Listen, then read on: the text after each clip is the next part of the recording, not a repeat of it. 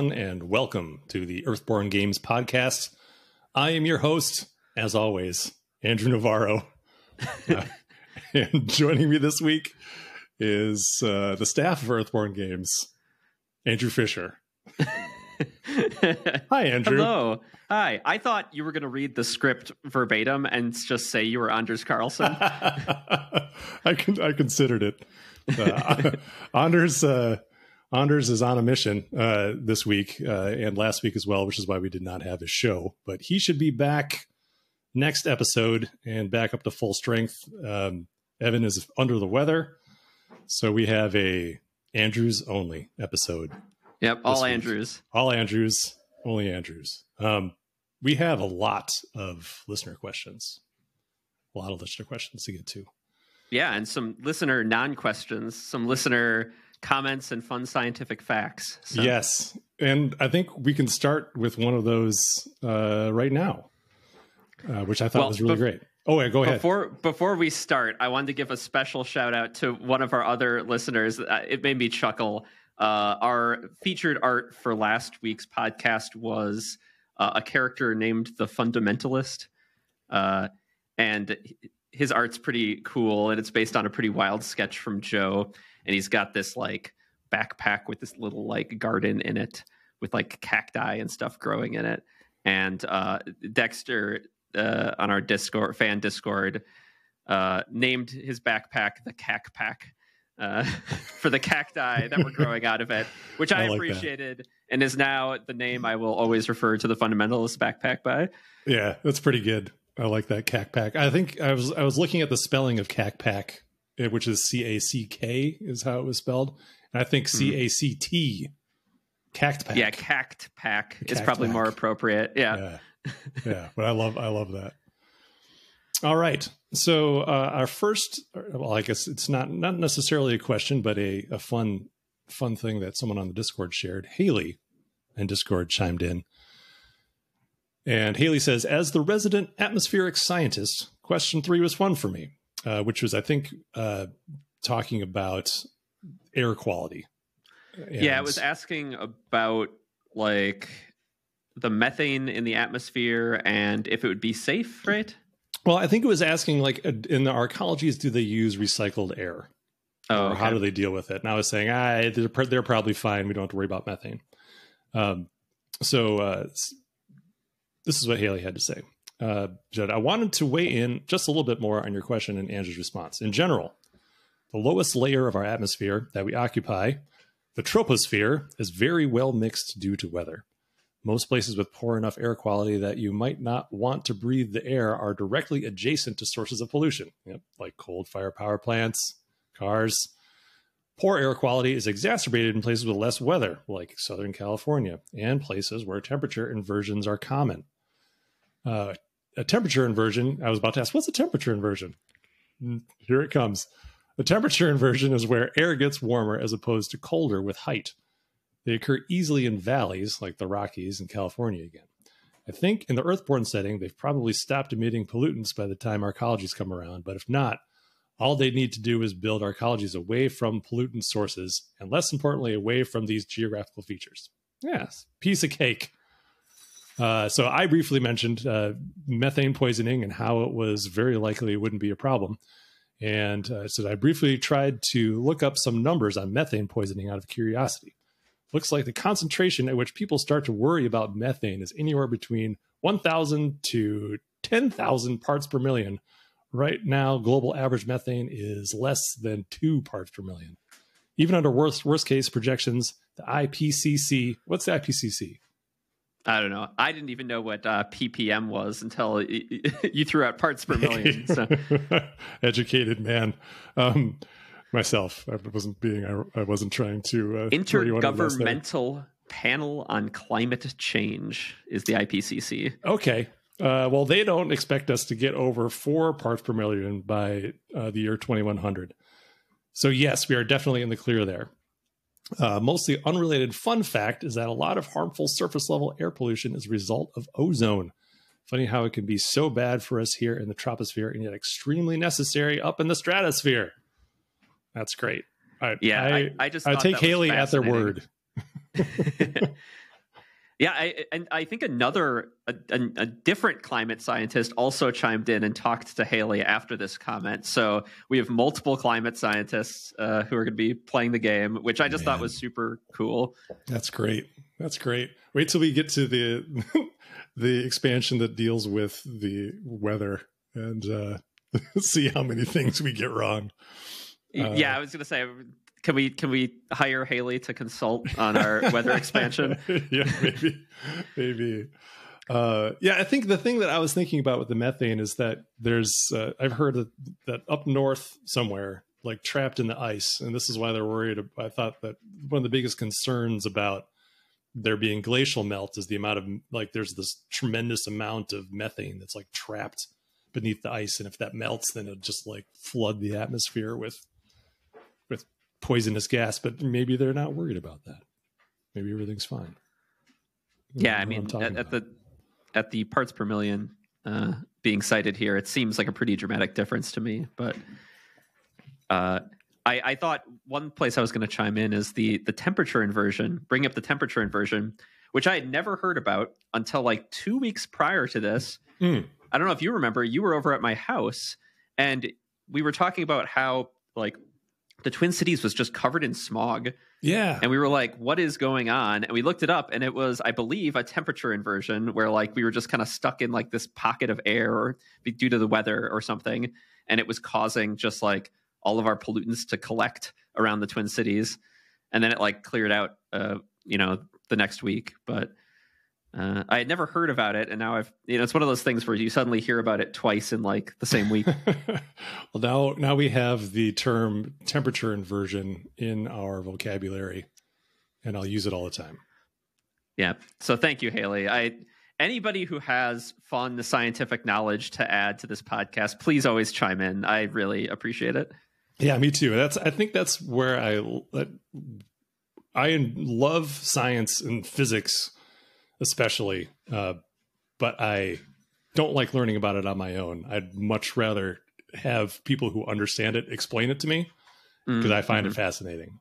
Because then I can ask, you know, ridiculous questions um, that, where my imagination goes as they're talking. Super fun. Do you want to take the next one? Oh, yes, that's right. We are alternating. Yeah. Um, all right. So Sean, via email, um, asked what is your process approach to game concepting and design like in the earliest phases of a game? I like many tabletop gamers spin up game concepts and mechanics my mind regularly to varying degrees of completion whatever that really means. I'd love to hear from you where you start what inspires you and how you take a single oh shit that would be cool and get it some, to something that actually resembles a game.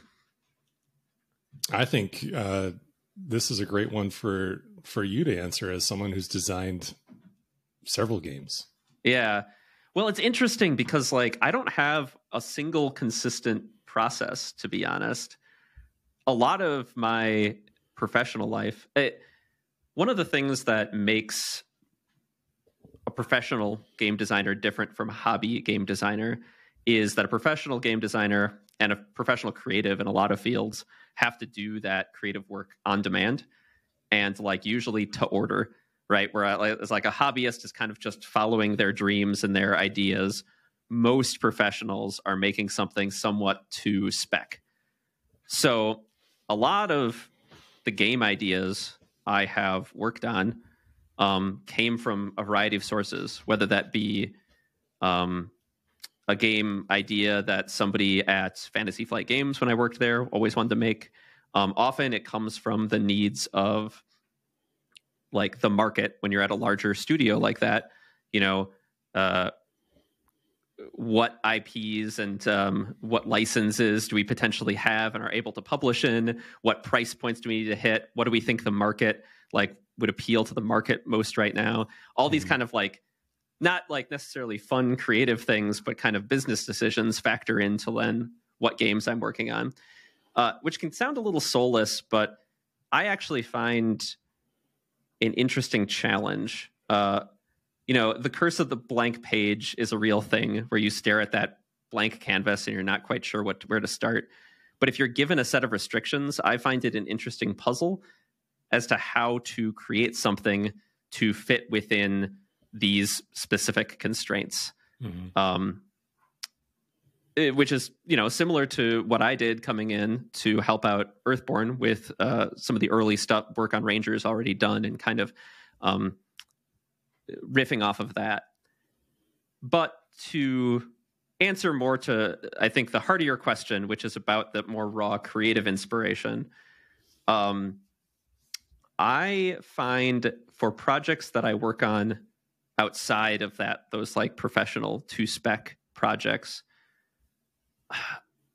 a lot of my ideas, it's hard to like pinpoint the exact moment they start. I find that usually they're kind of this like tumbleweed in the back of my brain somewhere. This little like somewhere something in my life germinates an idea and then it just kind of starts collecting more you know pieces of the weed or maybe like a snowball building up is a better analogy i'm not sure but it, it kind of slowly builds as different pieces hit it. It might lay dormant for a while and then something will inspire me or you know maybe i'll just be having a shower thought and it will spark that idea. And at some point those ideas kind of pop more into the forefront of my mind as like kind of a fully formed concept that I can see. And at that stage, I usually write them down. I used to not, but I found they kind of drift away over time. Mm-hmm. So I am a pretty avid like creative journaler.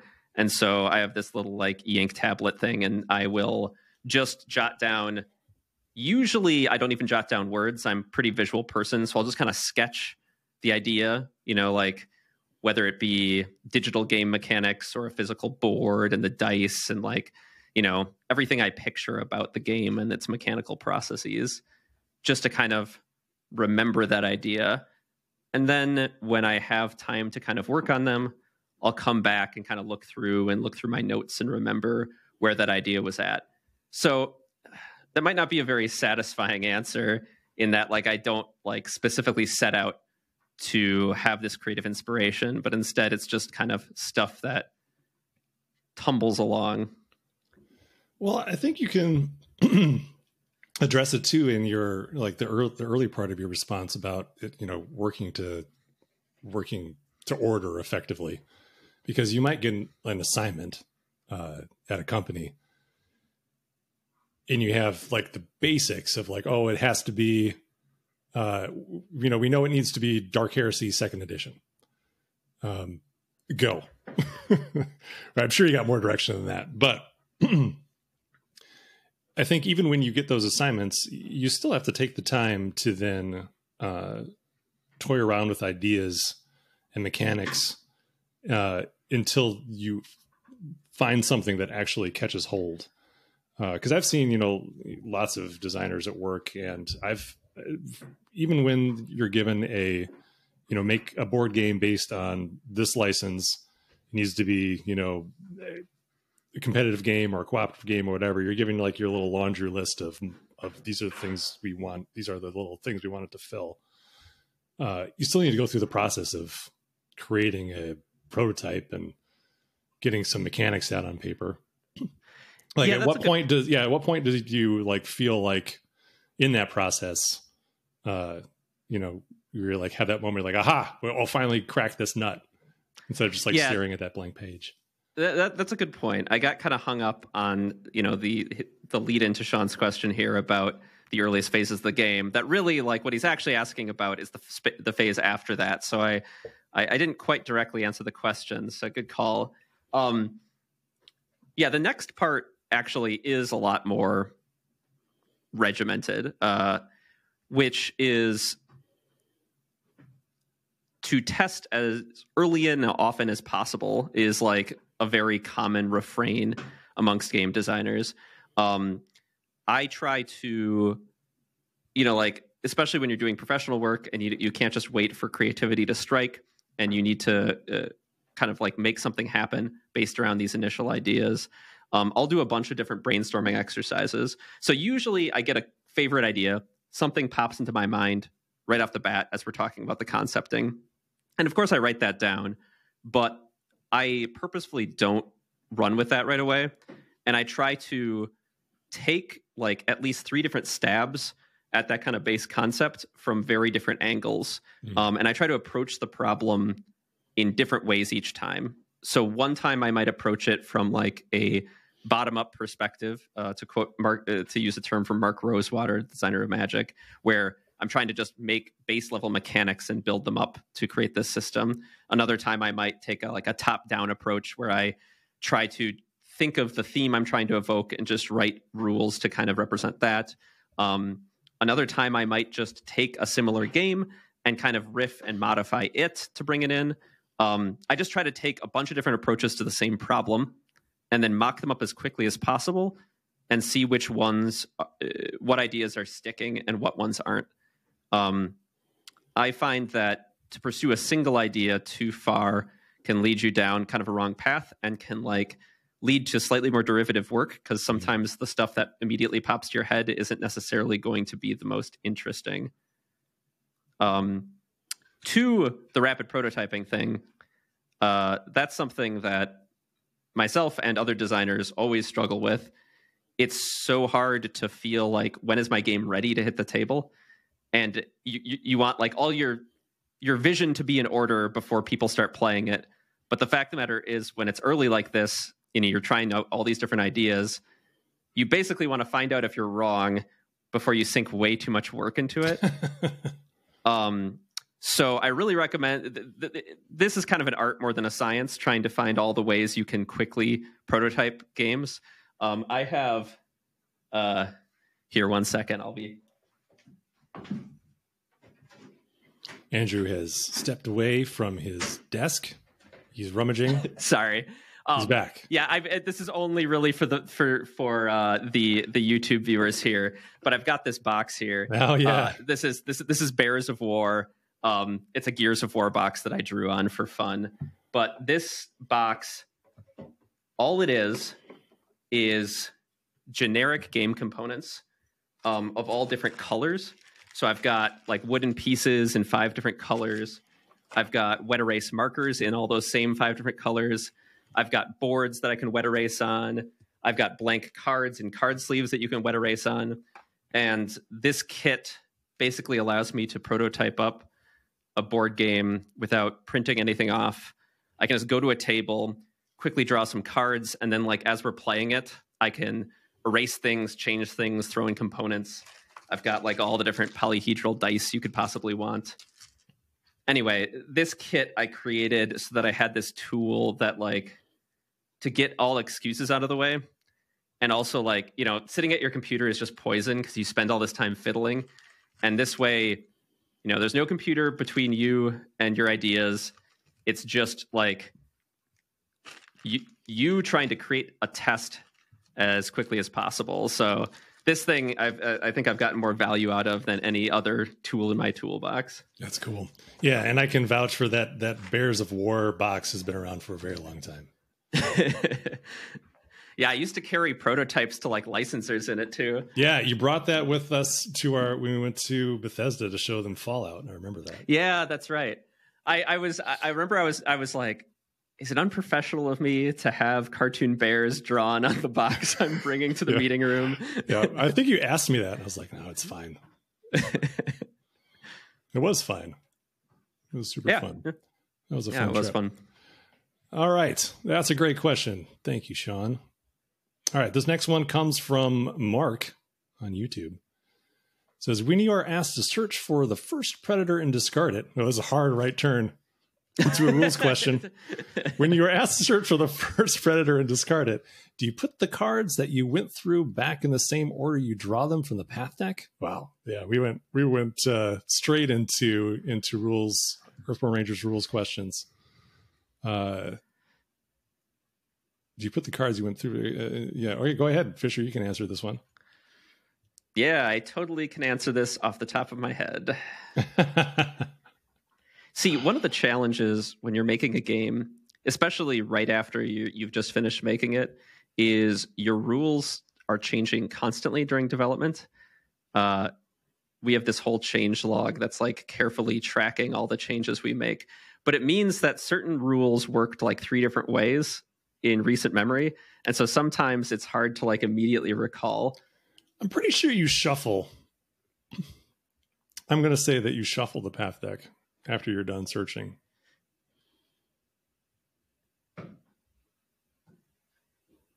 Yep. Yep. So you return all chosen cards to where you got them and then shuffle any affected decks. So yeah, order doesn't really matter. Do you just shuffle everything up. Let's go. I remember the yep. rule. all right. You want the next one? Yeah. Um, all right. So Hudson on YouTube asks As we move ever closer to delivery, I can't wait. Do you have industry knowledge to give insight into the card making process for games like Earthborn, Netrunner, etc.? Materials, printing, collating, is it manual or automated? Uh, box packing? Question mark. I uh, imagine uh, how is that done is the question. Yeah, there's I think there's some if you want to look into this, I'm pretty sure that there are some videos online that you can actually see like cards coming off press and I know that uh, when the uh, the Gamefound campaign for the latest Keyforge set was being done, uh, they did uh, Strange Stars did a uh, a little video that showed the machine spitting out a few decks, so you can kind of get a basic sense for at least how that game is printed. But it'll all it'll all depend on the machine that it's printed on, uh, whether it's a like a digital printer or a more traditional printer you know how big it is how big the press forms are which is like press form is just like the size of the piece of paper uh, it'll all vary but by and large it's almost entirely automated at this point. There's the you know the the paper goes through the printer gets spit out it gets chopped up by these knives that come down on it and chop it all up and then the uh, cards all get kind of shuttled together into these rows and then uh, gathered into their various decks then go down an assembly line and they'll get either typically they'll get shrink wrapped by a shrink wrap machine. Um, uh, or they can also get like bound and wrapped for our game it's going to be a, a, little bit of a mix. So it's going to be automated up to the point where it's you know printed and collated, but then once it's collated, since we are not uh, including any single-use plastics in our product at all, uh, we have to cut out that last little bit of automation. So instead of it, the cards, the card packs being shrink wrapped and then put into the box, they're going to be hand wrapped by a human uh, who puts a piece, a little piece of paper around it, and then it continues going. At least that's how I understand it.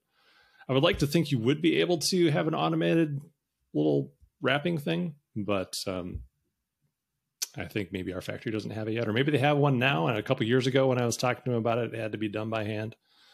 So we'll see. But uh, anytime you leave out something that is standard, like like a like a cellophane wrap or a shrink wrap, uh, that's going to create a moment where a human being needs to come in and do something else instead. I remember being surprised by how much was still done by hand when I first saw like the videos of some of my first products, you mm-hmm. know, being printed. I, I, I guess I had assumed like it would just all be full assembly line, but th- there were far more humans involved than I had initially guessed. Yeah, yeah. No, it's it's uh it's it's really it's uh, anytime you have an opportunity to Google up some YouTube videos of factories uh, of consumer products like games or toys or anything. Uh, there's a ton of people on those assembly lines doing work, even though the even the the machines are also doing automated work. So mm-hmm. it's it's definitely a mix. Well, cool. Um, oh wait, I read that one. I, I, I really this this alternating thing is. Oh yeah, it's throwing you off. Yeah, no, it's fine. All right, so I'll read this. All right, so Matt on Discord says, "Wait, wait, you can't just say there's five year FFG employment art and then not tell us where we can find your face in an FFG game." That's fair, Matt. All right, uh, I, I I went. Did you prepare for this? No, I, I just ran across the room and took it off the wall. Nice. I'm just disassembling my whole office for this podcast. So yeah, uh, I think I does, mentioned where does, where does yours show up? Uh, well, since you have yours at the ready, you know, I think I mentioned when we were talking about this how the uh, the Android Genesis book is kind of like a a yearbook of FFG staff portraits, and I know yours is in there. Yep, yeah, I made it in there.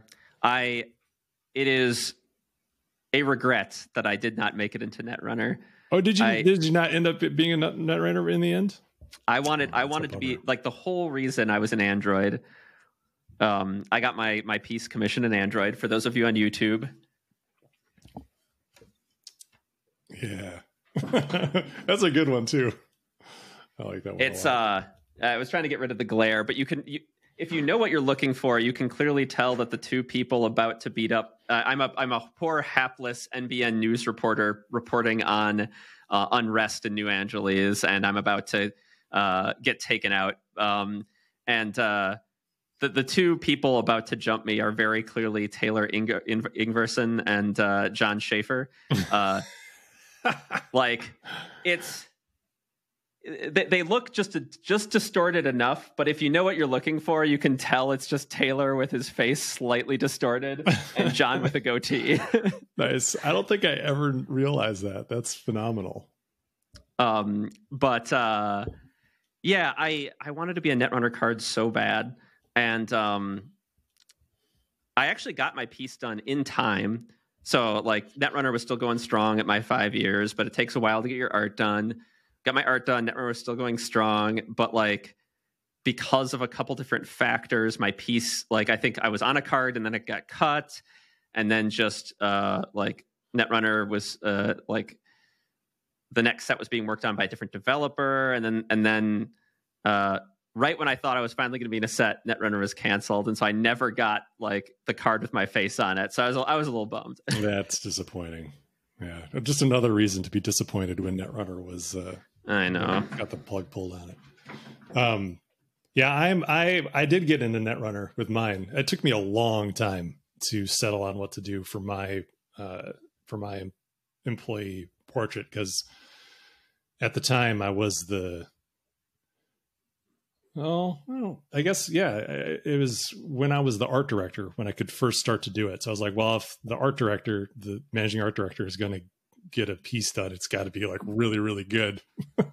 so it took me a while to uh, come up with the idea for it, but I eventually did, and I did a weird piece of ice uh, that I just that I did the I did the sketch and the concept for, and then pass it off to uh, an artist um, who I knew would do a good job. I forget I forget the name of the of the artist who was working on Netrunner at the time, but he did some pretty amazing stuff. And uh, my piece is in Terminal Directive. I did not get oh, into yeah. the uh, I did not get into the um, into the Genesis book, but I'm on a card called Executive Functioning, which was I thought a hilarious title because I was an executive at the time. it's um, I think yours is probably one of the more like abstract.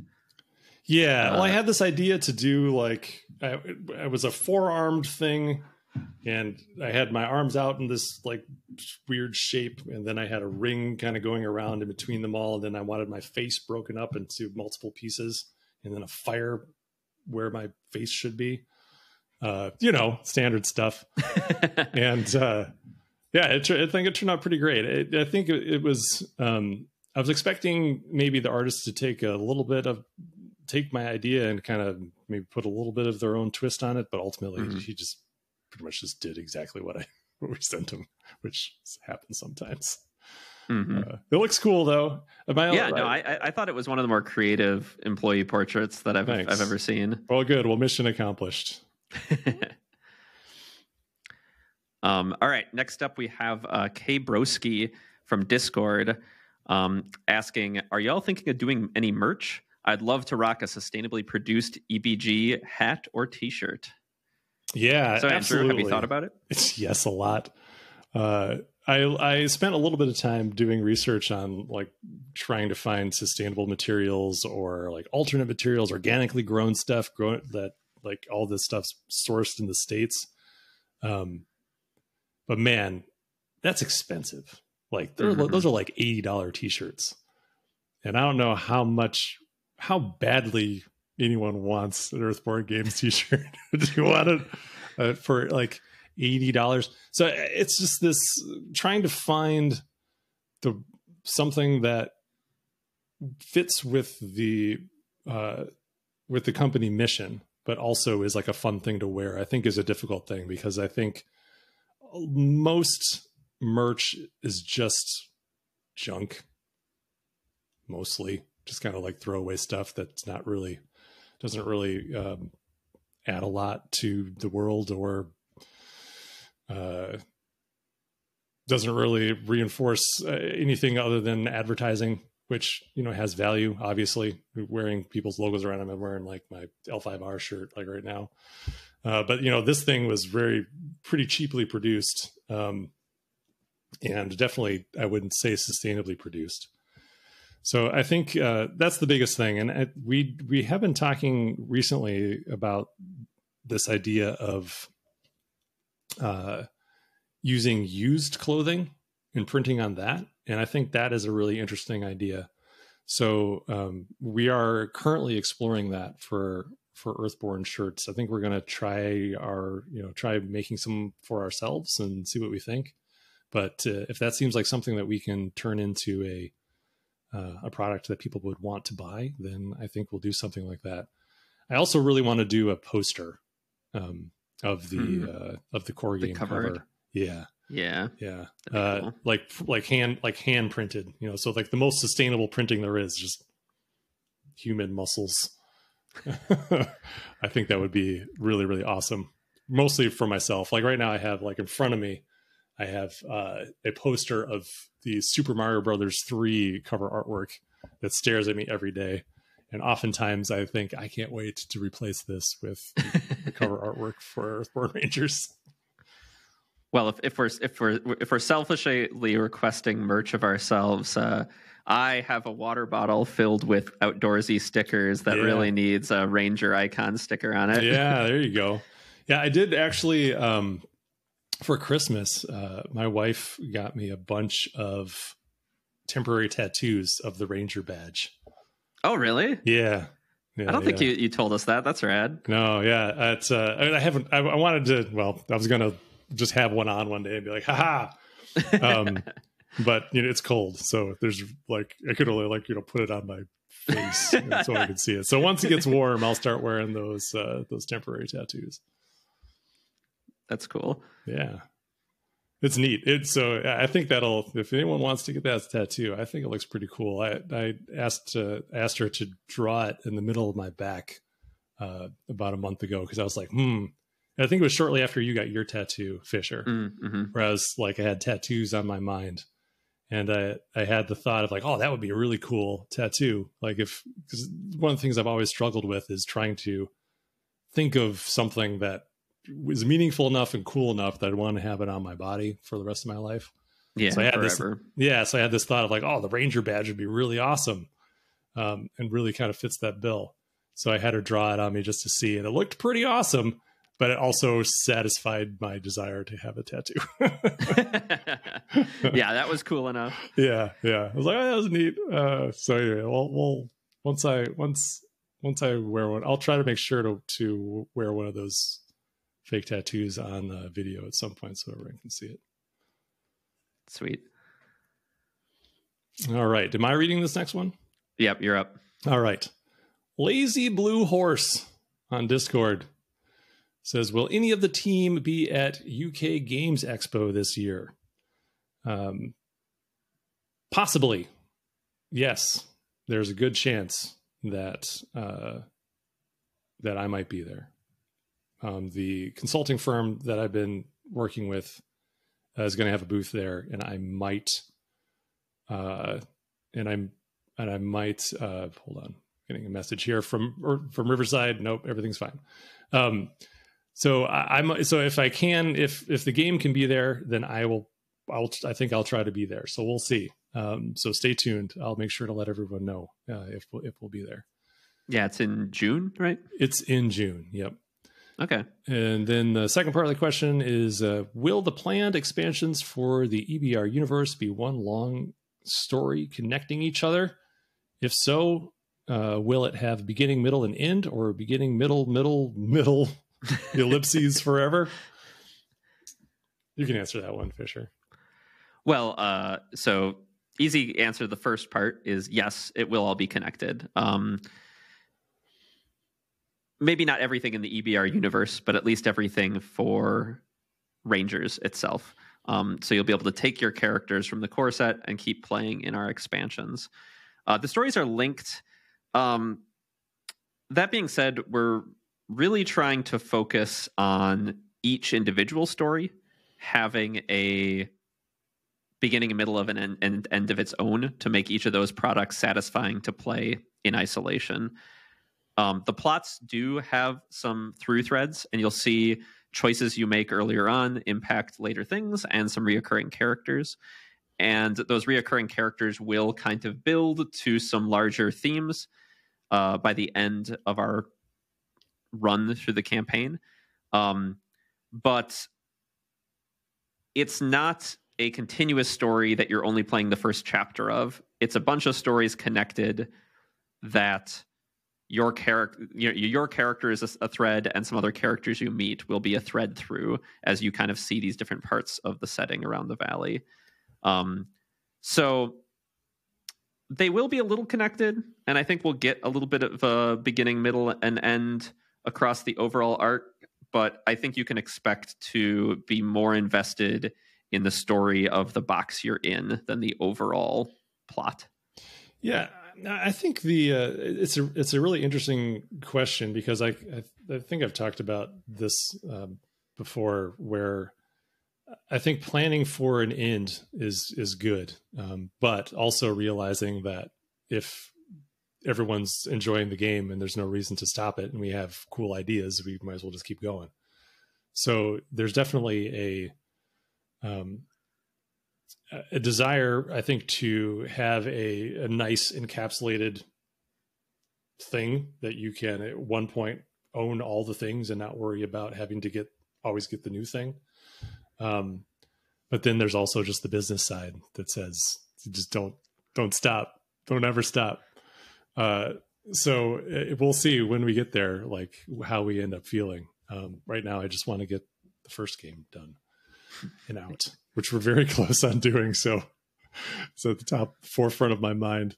But I think the uh, the beginning, middle, and end stuff, I think will probably actually show its uh, actually come about in your interactions with different characters and little side stories that you might have with people um, who are who will show up from one campaign to the next and they will have an arc that you'll almost certainly be invested in and those i think might have beginning middles and ends that are pretty distinct. Uh, and i think also from a kind of a role playing perspective i think you might come to find that your your the story that you end up telling about your own ranger um, is going to be unique to you. And I think you might also find that there could be beginning, middles, and ends to it in a similar way, just through the emergent gameplay and how you interact with the different characters and the decisions you make throughout the stories. Um, so it, kind of has that uh, ongoing tabletop role playing game thing happening where you're just taking your character from one adventure to the next and it's just like one long string and you can just kind of go back and tell this story of all these amazing things that you've done. And whenever you want to eventually retire that character, then that's kind of the end. Yeah, I think the RPG campaign uh, comparison is a good one, where you might play through a few stories, right, and then have characters that thread through those stories. In a lot of uh, like in a lot of ways rangers is modeled after tabletop rpgs and so i think that's kind of a good place to look for expectations unless your gm was as off the wall as evan's gm in which case uh, don't don't look to i think evan's talked about his rpg campaign on here and don't, don't maybe don't look to that one as comparison all right next one's yours yeah so haley uh, oh, I think again. our yeah. Um, Our scientist asks, any chance we can bring back the sustainability corner? I think there's a chance. There's definitely a chance. We chatted about this I think when we were preparing for last the episode last week that that wasn't. And I, I think from my perspective, the only thing standing in the way of bringing back the sustainability corner is that I feel like I've shared everything that I feel confident about in regard to sustainability and the things that I've learned uh, in relation to the board game industry. I think I could expound upon those topics a little bit more, but I I felt so when I, I think when I was kind of petering out of doing the uh, the sustainability corner from the beginning, I started thinking, well, if I want to share some information, I feel like I need to do research, like actually and know what I'm talking about, and take the time to uh, investigate a topic, read about it, know have enough knowledge about it to be able to speak about it intelligent, intelligently on a podcast. And then when I'm sharing that information, make sure that it's reasonably accurate. Um, and trying to make time to do that while you know doing all sorts of other things that are you know more important to the mission of getting the, the game done. Um, I couldn't really justify that that time. Um, you know, if we had a, you know, a massive audience where like this podcast was our was the, our primary job, then absolutely, I think that would be that would be very worthwhile. But there are lots of podcasts out there that that do that type of thing. If I think if you know people are interested in in science and sustainability and environmental stuff, there are you know whole podcasts dedicated to this this type of top this this topic and we will certainly be sharing things as we learn them. Uh, we already did like we did all the research leading up to Rangers, and we shared some of that in the early episodes of things we learned. Um, but now we're really just uh, getting ready to produce it based on those things we learned. Uh, when we in the future are preparing to print whatever our next product is, and maybe doing materials that we haven't already um, kind of put some thought into, and we're having to do more research for those. And also, like if technologies change and we change how we're doing our you know existing products, we'll definitely let you know, and we'll we'll bring it back and talk about the things we're learning then.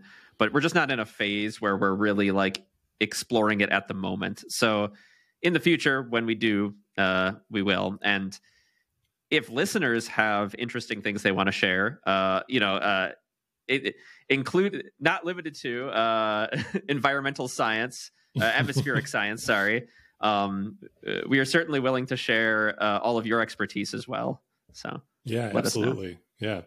And I think uh, my my hope is is that once you know the game's produced and out, is to effectively do a kind of like an evaluation of like where where the vision started and then where we ended up and then to talk about the decision making process along the way.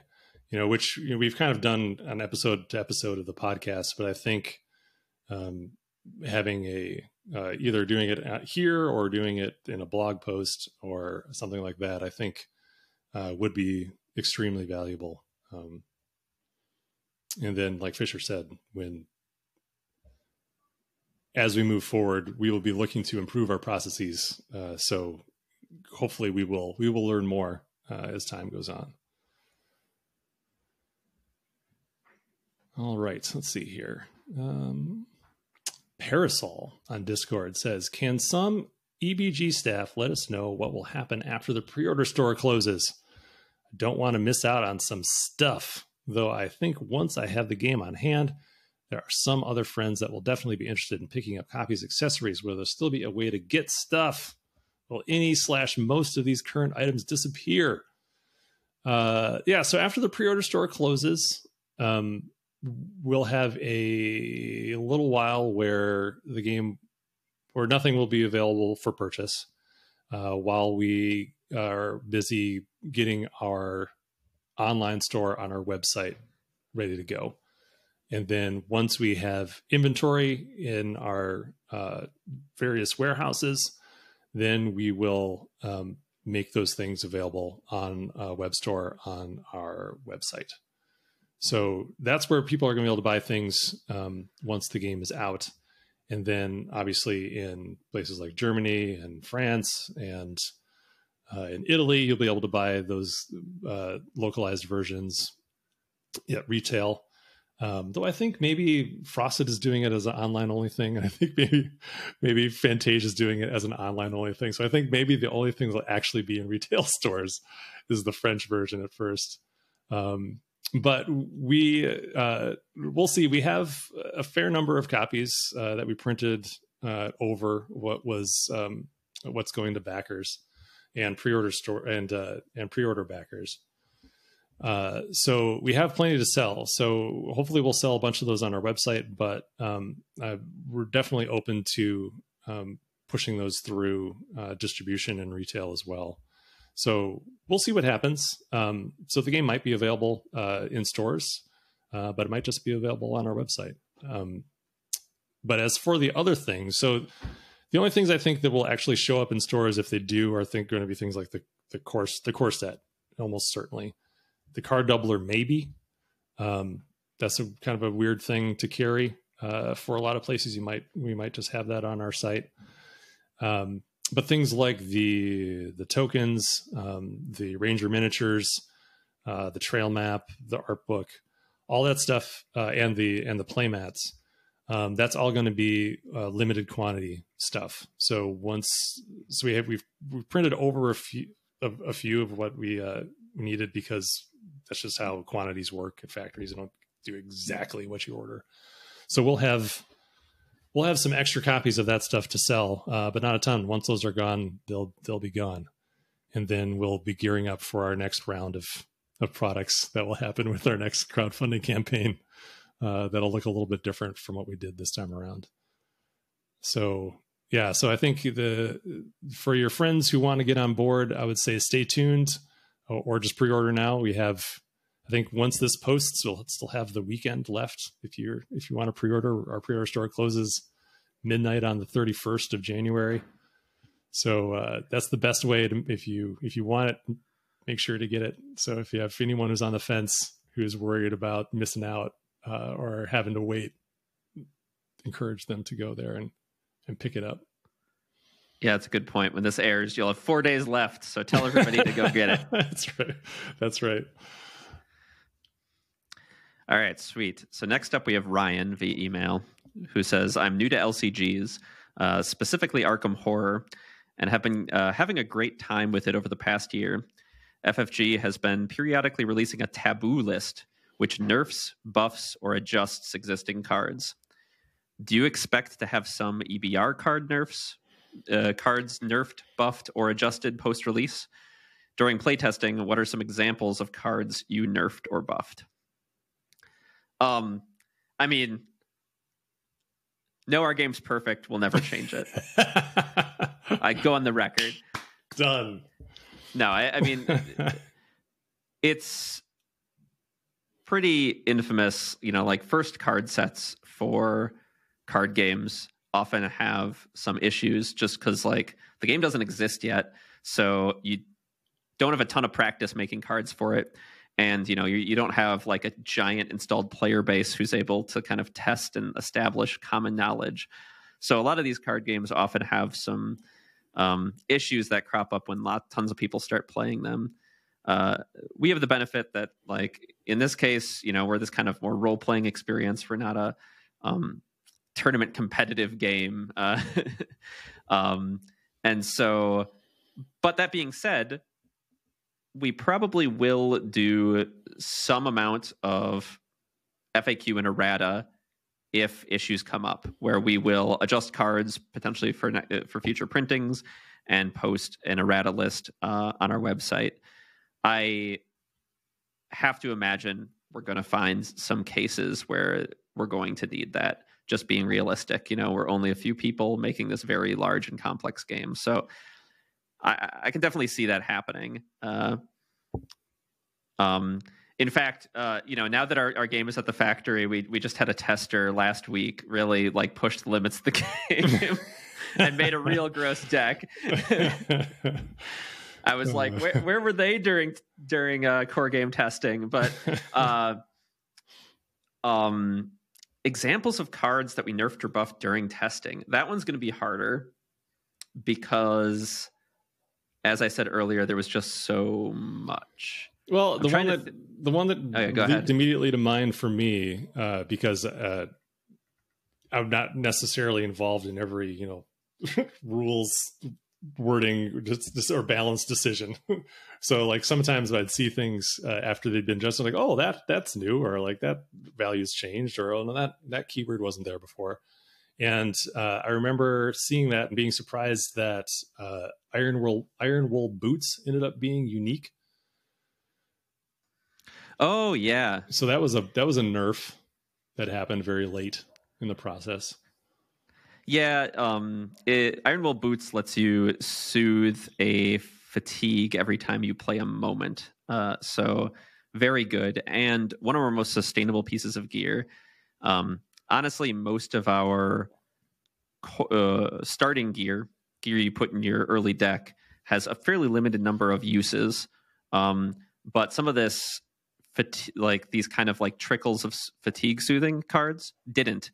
And so it made the Iron Wool boots very powerful. And if you could equip two sets of Iron Wool boots, uh, it was incredibly good because you're soothing two fatigue and it combos with some other stuff in the Traveler where you can like recur a moment and the re- the recursion's a moment and the recurred moment's a moment. And then you have two pairs of Iron Wool boots and you're soothing like four fatigue and it's just amazing. um, so we made them unique because we really like the sustainability of like being able to use those boots over and over and over again. Uh, and also, it was just a little thematically weird to be wearing two sets of boots. yeah, I like. Uh, I think that's a nice excuse. Is that it, uh, it? It makes far more thematic sense to only wear one pair of boots. Just put them on your hands. Um, but the other direction, cards we buffed. Um, actually, I think probably the biggest example of this. There's tons of cards we buffed. Uh, you know, throughout development. And it's hard to remember all the like bad versions because of course they weren't very good so they're a little forgettable. But shaper is a set of cards um, it's one of our specialties for those of you who don't know. I, am pretty sure most people listening to the podcast at this point uh, know what a shaper is. But for those of you who don't know they're kind of like our wizards in setting. They can manifest um, ideas in their mind physically in the real world, and it's they're they're kind of like our wizards in that sense. Um, they use these conduits, which are objects that they are attuned to to amplify their manifestations to get them to these power levels. And uh, it was actually these conduits that were these very conduits that were causing a problem. You only get to add certain number of cards from your specialty at character creation. And so one of your cards from the Shaper set was this conduit, and the rest were manifestations usually. And they just there just weren't that many shaper cards that could go into your deck. And so you couldn't get like enough of them to really make this impact. And they just weren't as good. Um, and the balance we ended up coming to was actually in buffing the conduits and kind of finding this alternate um, avenue for them to use the resources that they kind of build up to to, to channel uh, manifestations. And so, the kind of the idea behind that is that you know your manifestations don't just channel into these singular big powers, but you can use this manifestation a little more in in small ways throughout your uh, throughout your day. And so, the ability to do this on these conduits is kind of representing that. And by putting some of that back onto the conduit, we were able to kind of bring up their power level. In fact, I, I think Shapers, if I had to guess a deck that was going to break the game, I think a Shaper deck probably will break the game at some point. Uh, they ended up pretty strong. So those, those are probably my best example of a, a pretty significant buff we made. Yeah, cool. All right. Uh, next one from Darren. Darren the Dependable. As Rangers, he says, we get to choose to be an artificer, conciliator, explorer, or shaper. What is Hy Pimpot's specialty? And when do we get to be that? Do each of the Ranger NPCs have official specialties? I thought that was a great question. That is a great question. What is How High much... Pimpot's specialty? He's a chef. I, yeah, he's a chef or a cook. Yeah. We can talk about uh, what we have planned. Let's do it. Why not? We can. Yeah, right. yeah, yeah. we we do have several more specialties planned, which include several specialties that show up in our NPC rangers, including Hy Pimpot and including Kordo. Um, and actually, and including Nal. So, like, yeah, all mm-hmm. of our NPC specialty uh, specialties will show up in future Rangers products. Yeah, let's go. Let's be the cook. I think that'll be fun. Yeah, I mean, uh, you know, like that that's currently in our vision document is a cook. We we haven't developed the cook yet, so it may not survive contact with the enemy, but I really like the concept. We already have this foraging going on. Mm-hmm. Um, we can potentially um, introduce a bit of hunting as long as we kind of do it in a way that like fits with the setting. Mm-hmm. And so in combination with these, a cook to be able to kind of use those resources and synergize with those backgrounds would be pretty cool. Absolutely. Thank you, Darren, um, for letting us spoil some stuff. I never know like what to spoil or what not to spoil, so it's fun to talk about some of that stuff. Um, so next up is uh, Stijn via email. Um, uh, Anders in the past said that Stijn had an awesome name, uh, and they, they they thank him. It, it, and clarify that it's pronounced somewhat like Stein, with the ig ij sounding like the ei in Einstein. Um, I was just at a party where we were discussing campaign games and what a commitment they are how some games require you to have the same group together all the time, games like Arkham LCG, Lord of the Rings LCG, while others are much more forgiving, like Gloomhaven. I wonder where EBR follows falls on the spectrum. Can you start a campaign and can people that miss sessions continue playing? Or on the other hand, if I start one-handed solo campaign, how easy is it for me to introduce a friend by allowing them to be part of my campaign for one game with their own deck?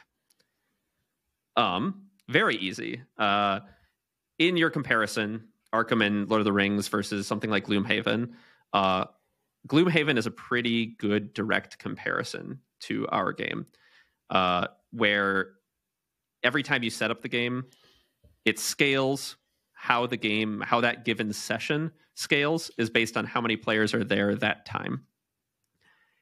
Additionally, beyond like you know gloomhaven you have to like open a special box just for that player you know you're tracking these changes just to that character in rangers all of your unlocked rewards are on your kind of group sheet and can be swapped out of ranger decks and back into other ranger decks at any time. So they're kind of this group resource.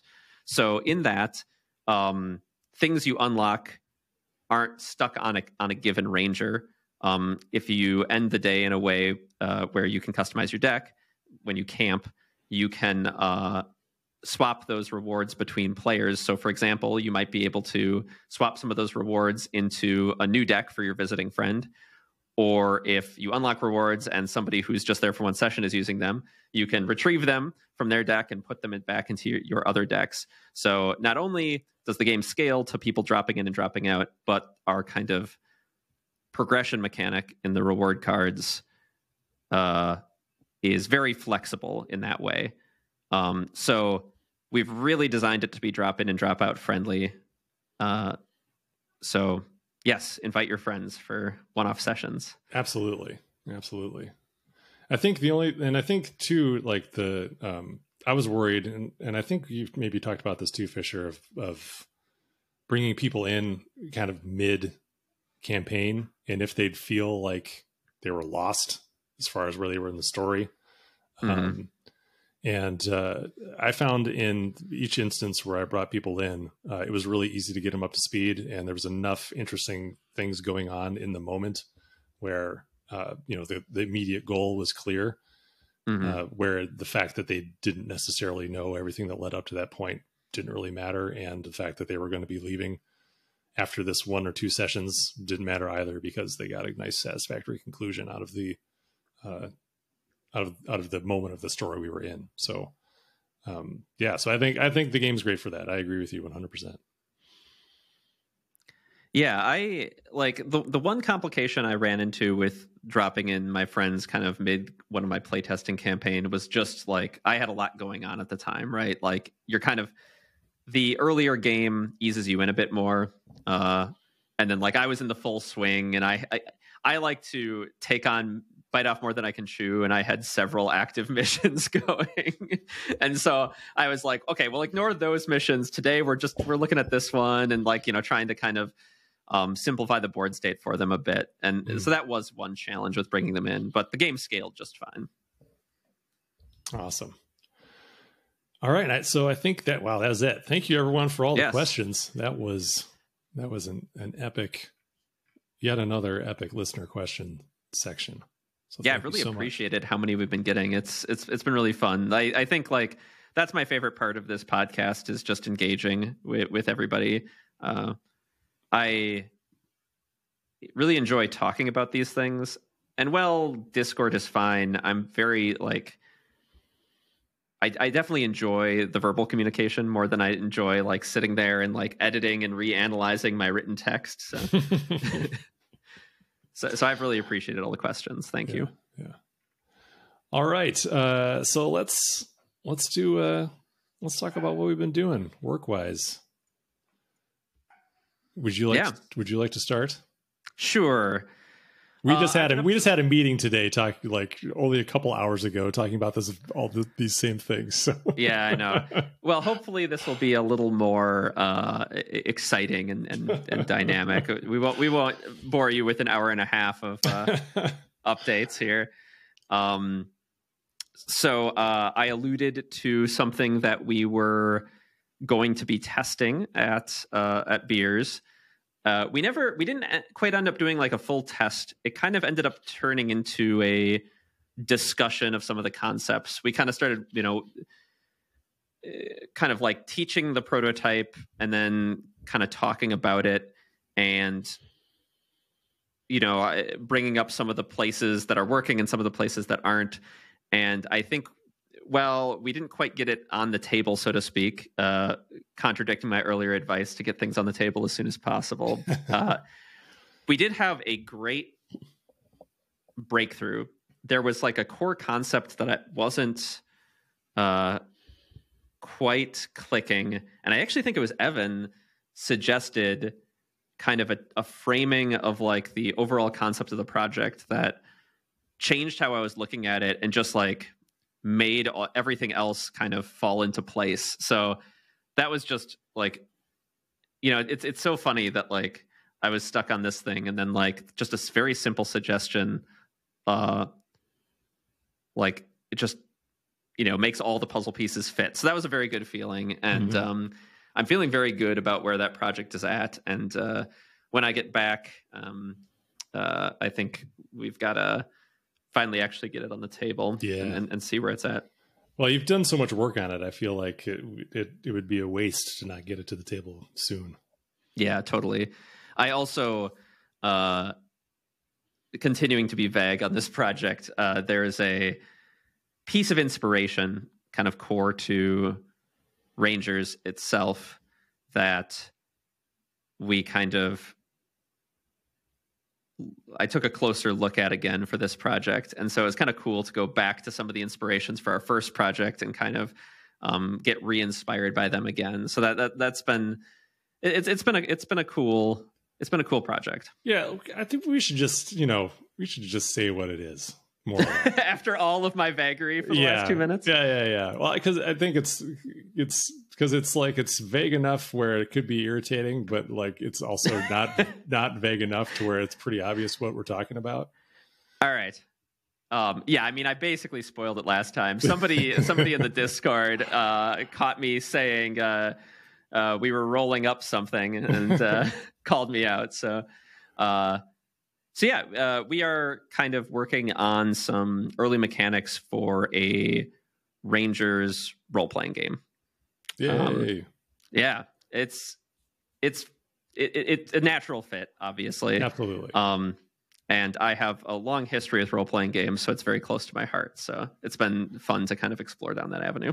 Yeah, and it's really exciting from my perspective too, because I have I have just so many uh, the the number of like fiddly, uh, like simulationist ideas I've had about the setting and and how to try to implement those in Rangers that I've presented you with um, and, and some maybe that I haven't. It's just it's a very long list of things that I'd be like, oh, it'd be really cool if we could do this. I'm like, eh, we probably don't want to introduce one more thing to this game. Uh, but a role playing game, um, just a full on role playing game, allows us to, I think, explore a lot of those ideas uh, in a place where it makes more sense. Yeah, absolutely. Um, and those ideas do come back around too. Uh, Devi suggested something on Monday that clicked really well with like that that idea we talked about during development of like environmental impact mm-hmm, and like mm-hmm. how do we track that and like how do we trace that and like if we could integrate it into the game. Yeah. Uh Devi suggested something that might like click nicely with that. Oh, that we'll really? talk about. Yeah, okay. Yeah. So, well, that's very exciting. That's, yeah. So, right. but yes, the RPG will be a, a, great place to kind of explore a lot of those ideas that couldn't quite fit into a card game. Uh, but yeah, um, so beyond beyond that, um, Luke uh, continues to work on the campaign expansion, um, and he's really kind of getting up to speed. And I think his uh, work is starting to to bear fruit. We've been um, going over uh, all like the, the full scope of everything in this campaign, and it's been it's been looking pretty good. Um, so hoping hoping to get it on the table a bit next week and, and do some tests with that. Um, uh, and then in some of our new Ranger cards that we're working on, uh, Devi is is designing some of those, and uh, we're getting art started. Evan's starting art on those. Um, it's it's been awesome. He's working with uh, what's the studio he's working with? Oh, I forget what they're called but they've done work for they did a lot of work for blacklist they're a like a like a like a like a proper studio so they have several artists that they then farm out stuff to individual artists they've been like, like they've been turning around stuff like really fast and like it's it's been awesome to yeah. like see that uh, like uh, the, the different cards they're working on come together some of them came together too fast like i feel like that was so I feel like they they're definitely a place where if you tell them to do a thing, they will just go. Um, mm. And then uh, so we had to send a few pieces back, like eh, just you know just take your time on that a little bit, a little yeah, bit more that's fair. attention. And they did a great job with that too. So yeah, it's it's very very promising. So looking forward to continuing to work with them. Cool. Uh, last thing is um, Well, actually, I'll hold that for. I'll, I'll, hold my last bullet point for next time. All right. yeah, just co- continuing to, you know, even after you had me announce a bunch of things, I'm going to continue to be a tease. so go ahead, Andrew. All right. I'm working on production stuff. So I've been going back and forth with uh, Ludofact and our other factories who are working on the add-ons, and uh, that's been my life for the past several weeks it's a lot of emails, a lot of emails back and forth, um, doing troubleshooting, uh, addressing um, notes from the factory on our files, looking things up after they're they send me notes on like regulations for uh, back of box wording and all sorts of stuff. So all stuff that's that's uh, a lot of questions and things that I've never had to address before, and um, finding my way through that. Though I did have the uncomfortable. So, like Fischer and I had a, a conversation earlier today, and um, I've been having I've been having difficulty, you know, working on this production stuff because it's it's very challenging for me, and it's not not I don't think directly in my skill set. Uh, so there's uh, a lot of a lot of learning that I've been doing, but I had the uncomfortable realization this evening that I feel like i have done this to myself, where I've been feeling the entire time throughout this entire project that this part of the project would be difficult. Mm-hmm. And without really any reason for it, just thinking that it would be difficult. And I had the realization tonight that I feel like I've made it difficult through my intention.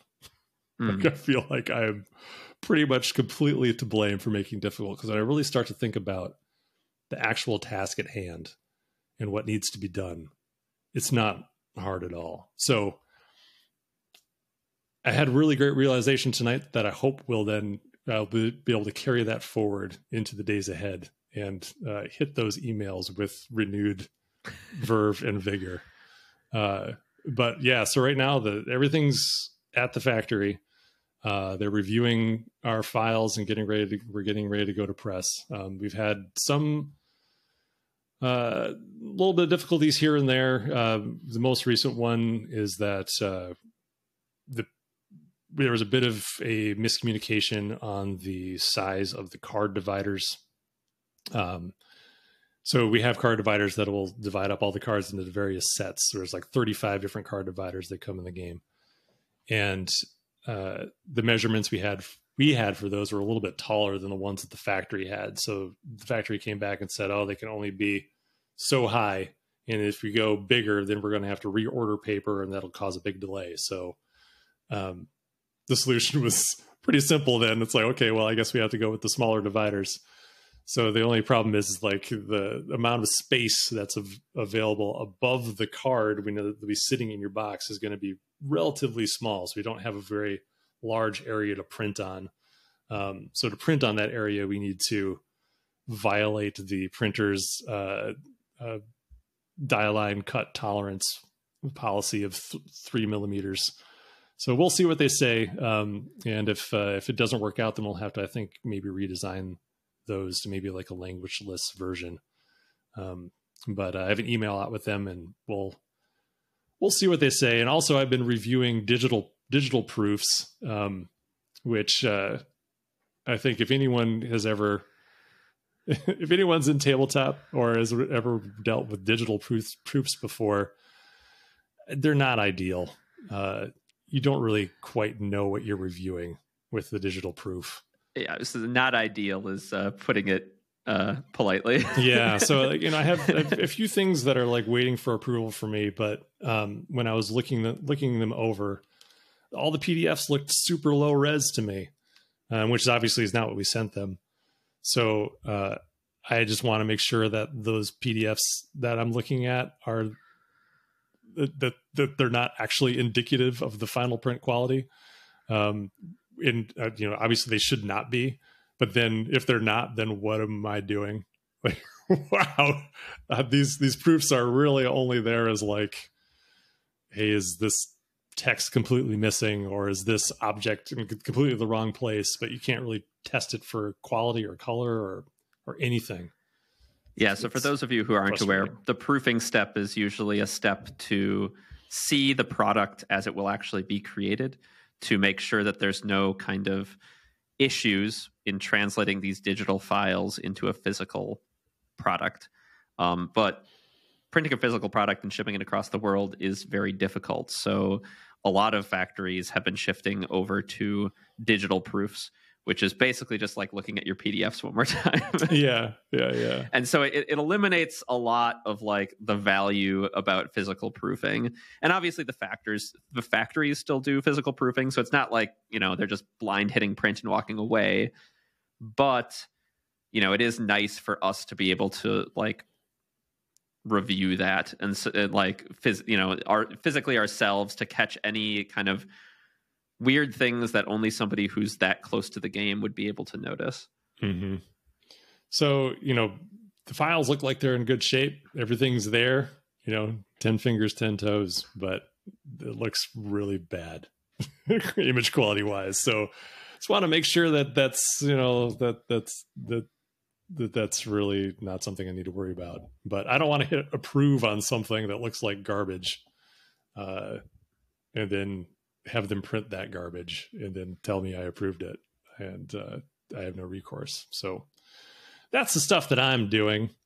Um, but uh, the really the glamorous side the, of the glam- tabletop games. Yeah, but you know, I think again, it's just a matter of attitude because I think in the in the end, I mean, ultimately, like I want the game, I want to bring the game to people, and this is just part of that process. So I think I just need to hold on to that that feeling of you know this is this is all in service of the greater good of getting the game out and mm-hmm. in the hands of everybody, which is the which is the goal. So I should I should approach I should approach this with more joy.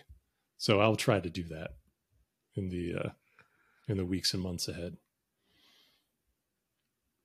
That's all I've got. Let's talk about what we're into. Sweet. What are you into, Fischer? What have you been doing? What have you been up to? Oh, a lot of a lot of stuff. Games? I've been reading a lot. I my my my lots of uh, I have like in our show notes I have lots of reading and I was going to be suitably vague because I've been reading lots of role playing games but uh, now I don't need to be vague about it. Uh, yeah, I've been like uh, catching up on some role playing game systems I've I've missed, and actually finding quite a bit of fun and joy just out of like reading through a rule book that I never intend to run. Uh, yeah, which is a little unusual for me. I like I I always made it a goal to play every role playing game on my shelf. Um, so reading books that I have no intention to run a campaign for because I'm 35 and it's hard to schedule uh, is a new experience for me. But it's been pretty enjoyable uh, as like a research one, and just like some of these books are gorgeous. Uh, mm-hmm. Like I have uh, the One Ring second edition over there. Oh, did you pick that, that up? Yeah, yeah. Um, nice. Yeah, I use that. I've been reading that. I use that source gift card to to get it, and it is yeah. gorgeous. Yeah, like, it's an awesome looking. Yeah, they like. I love the production on that. Uh, mm-hmm. And I, I, I, think I dig the system, so I actually might run that one. Uh, oh, really? But, That's cool. Yeah, I've been yeah. enjoying that as well. Um, I'm still at the. I think I'm, I'm just past character creation, or just past the uh, the different cultures and that mm-hmm. that bit. But I've been enjoying. You can see it just over my shoulder on the shelf. Uh, but I've been enjoying reading that as well. That's cool yeah, a lot of my RPGs I just get on PDFs on that tablet I showed earlier. But the One Ring, I just I looked at that book and I was like, oh, I like it's so pretty. Mm-hmm. I wanted the mm-hmm. the actual book for that one. Yeah, uh, when I went out to coffee with uh, with Rob uh, a couple weekends ago, he suggested uh, f- also by Free League, uh, Forbidden Forbidden Lands, Forgotten Lands. You know, it sounded pretty cool it was kind of like a uh, there's a lot of open world vibes going on with that where it was it seemed like it was a tabletop game that was about um, non-linear storytelling. Oh yeah. For, forbidden lands. Forbidden lands. Yeah. Yeah. Uh, so i was kind of curious to check that out as well. That's cool. The art's cool. The art yeah the cover's neat. It's very unique. Mm-hmm. Um, but besides reading, um, Sam and I started The Last of Us on HBO, which has been very enjoyable so far. Very, very faithful to the game. Uh, like very faithful to the game, surprisingly mm-hmm. so. But uh, very good. Uh, the opening to that game is killer, so the opening of the show was pretty killer too. uh, and um, lastly, I've been playing. My friends and I used to play a lot of multiplayer games together and it's been harder to kind of schedule uh, lately. And so we kind of resolved to choose a survival game and like coordinate a night we were going to all play it together and like have kind of like a little survival game server. Um, like Valheim was mm. on the list. Um, uh, we had a few others, but we ended up settling on V Rising, which is this kind of like survival game meets Diablo, and you're all vampires uh, game that came out earlier, I think last in 2022. Uh, it is kind of a cool mechanic where there's a day night cycle, and like during the day, anytime you're not in the shadow that's like actually cast in the graphics engine, you can take damage. So mm. you hmm. kind of have to like stick to the shadows, and uh, if, if you're going to be out during the day. Wow, looks so, just like Diablo. Yeah, it's kind of got that top down um, perspective, but it plays a lot more like a survival game. Like you actually build your castle and like uh, you know, I spent a good chunk of the the first hour of the game chopping down trees. You know, you know, typical vampire stuff. All the stuff that they do off camera. Yeah, but uh, it's it's pretty cool because it, it, does have a more combat bent than a lot of other survival games. You can like get pick up the blood trails of these like uh, basically bosses who have you know special blood that like unlocks your awesome upgrades, and then you you go out as a group and and kill them. And uh, so it's it's kind of like half Diablo, half survival crafting game, and it's it's been fun so far. It's uh we're just playing on a private server, so we are kind of steamrolling the content. Uh, mm-hmm. We just like all got together in a big group, build our giant castle, and go steamroll the content. So we're not playing the true like PvP experience, but we don't we don't have time for PvP and like always online servers. We just want to enjoy it. So, are you playing? Can you accidentally kill each other, um, or, or intentionally? We we, uh, we all joined the same um, like clan oh, in the okay. game. Um, by default, it's set to four, but since we own the server, we just upped the clan number so that we could all be in the same clan and hang out together. But we did have one friend who had played before who refused to join our clan and then set up his own little castle just outside and was fighting us. So, so we had a little PvP, mostly just from a uh, uh, contrarian member of our group. uh, I like that. That's cool. But yeah, that's what I well, that's what I've been up to lately. Nice. Uh, so I've been uh, my uh, my wife's been out of town this past week, so we've had uh, we've had a guys' week here at the house, and uh, Sam bought a couple video games with his with his Christmas money recently, and one of those games was Super Mario Party for the Switch. So awesome. we've been we've been playing Super Mario Party. Have you played Super Mario Party? So I played a bunch of Super Mario Party on like the N64. Maybe on the GameCube a little, but it's been a long time. I that, don't think I've played the Switch one. That game, man. Well, it's like an All Stars game. I think it's called like Super Mario Party superstars or all stars or something like that. It's it's like a uh, oh, so it's like collecting best of kind of yeah, thing? yeah, yeah. So it has it's kind of like a little history lesson and has, of uh, of various Mario parties. So it has them from all different games. Uh, but this is the first time I've played. I'm familiar with it. I've seen it played, and so I I, I had a really good idea of what I was getting into. Um, but it can't quite prepare you for the level of random bullshit that, that game presents you with. Man, you cannot go into Mario Party and care about winning. If you care no, about oh, winning, absolutely not. You are going to have the worst time imaginable. Uh, but it's just like you roll dice, you go around a board, you land on spaces that have different events associated with them, and uh, and that's the game.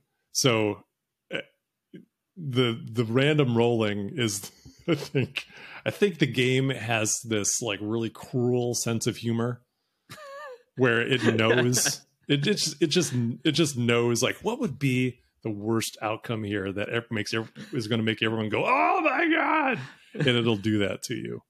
Uh, like, I like the uh, thought that they don't actually have a random number number generator programmed I, to the game. Instead, it is just like the malice function and you call the malice function. it really feels like it.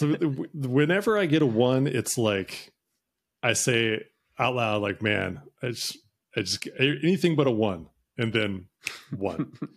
uh, but uh, yeah, that's been that's been fun though. Just been fun hanging out, uh, hanging out with my kids, playing that. The mini games are pretty enjoyable. Uh, you do a mini game at the end of each round, and then you can get you know additional coins and stuff from that and uh I, we played i think th- three times this week and uh, sam won the first two and i won the last one um he wasn't he wasn't Has, happy ha, have you destroyed any any joysticks yet no but i have like found myself being like man fuck this game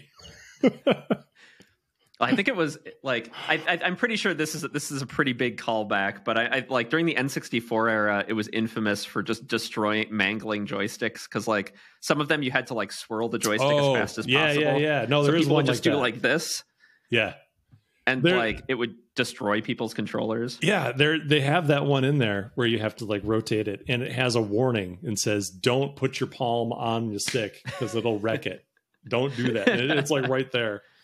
So just use your use your finger instead.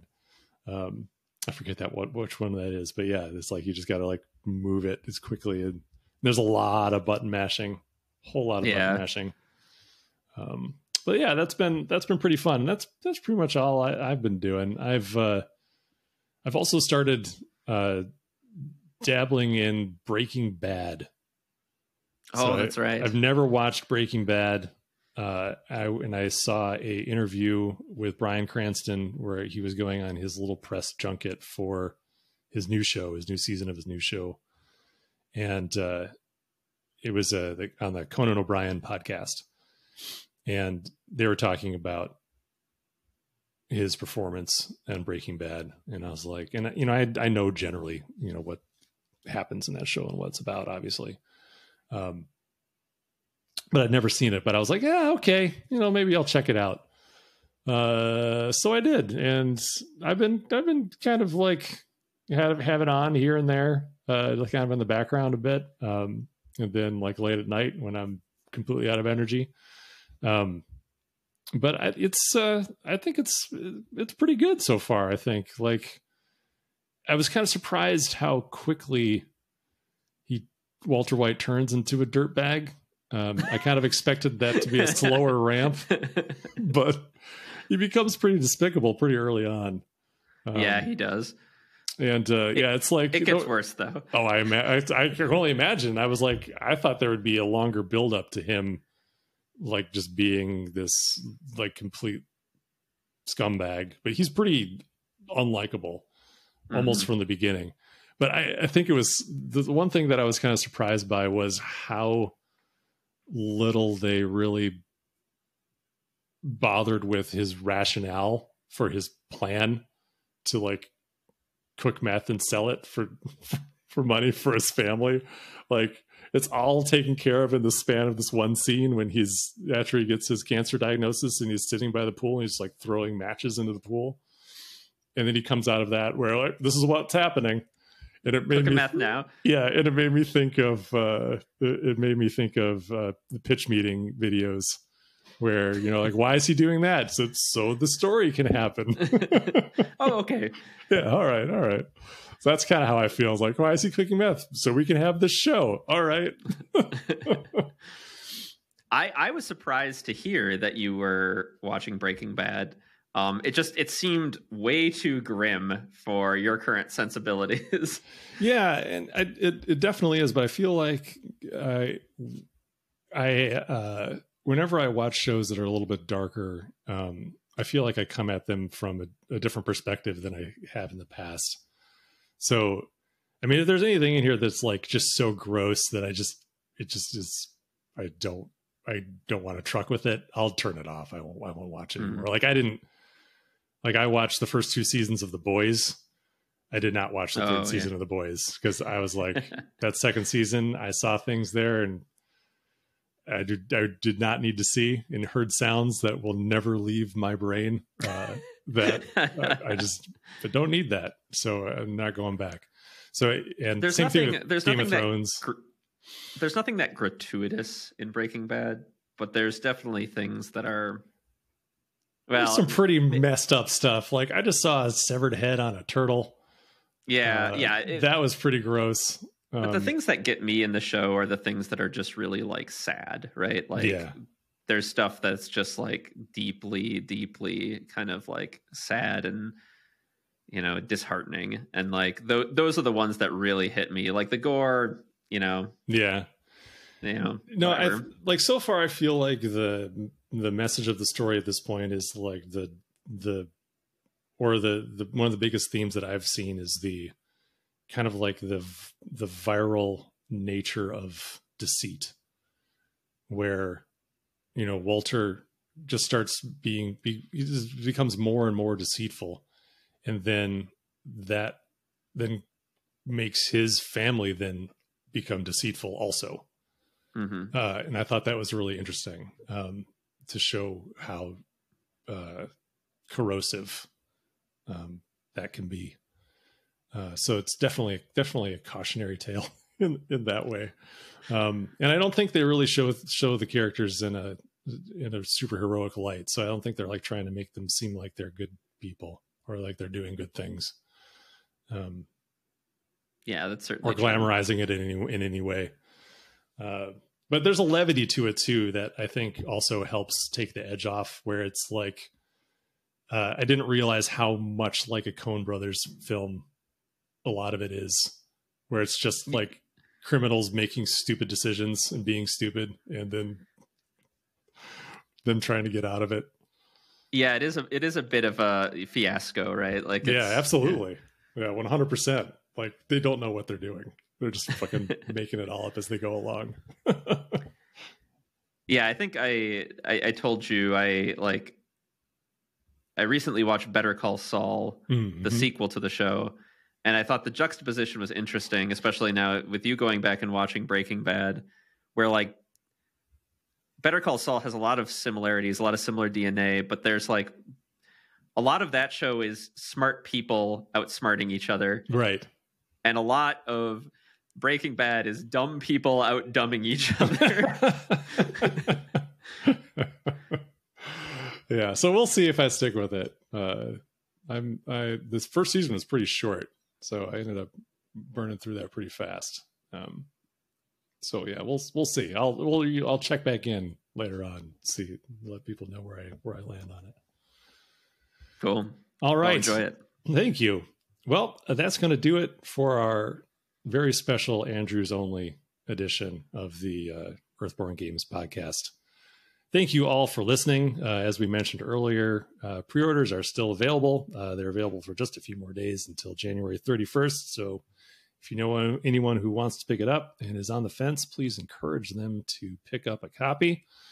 And uh, we'll be back in a couple weeks and do this all over again, hopefully with a uh, a full cast and very possibly with all of us in the same room with a prototype of Earthborn Rangers in front of us. We've got some exciting stuff coming up on the podcast, mm-hmm. so definitely stay tuned. That's right. All right, everybody. Until next time, thank you. Bye. Thanks.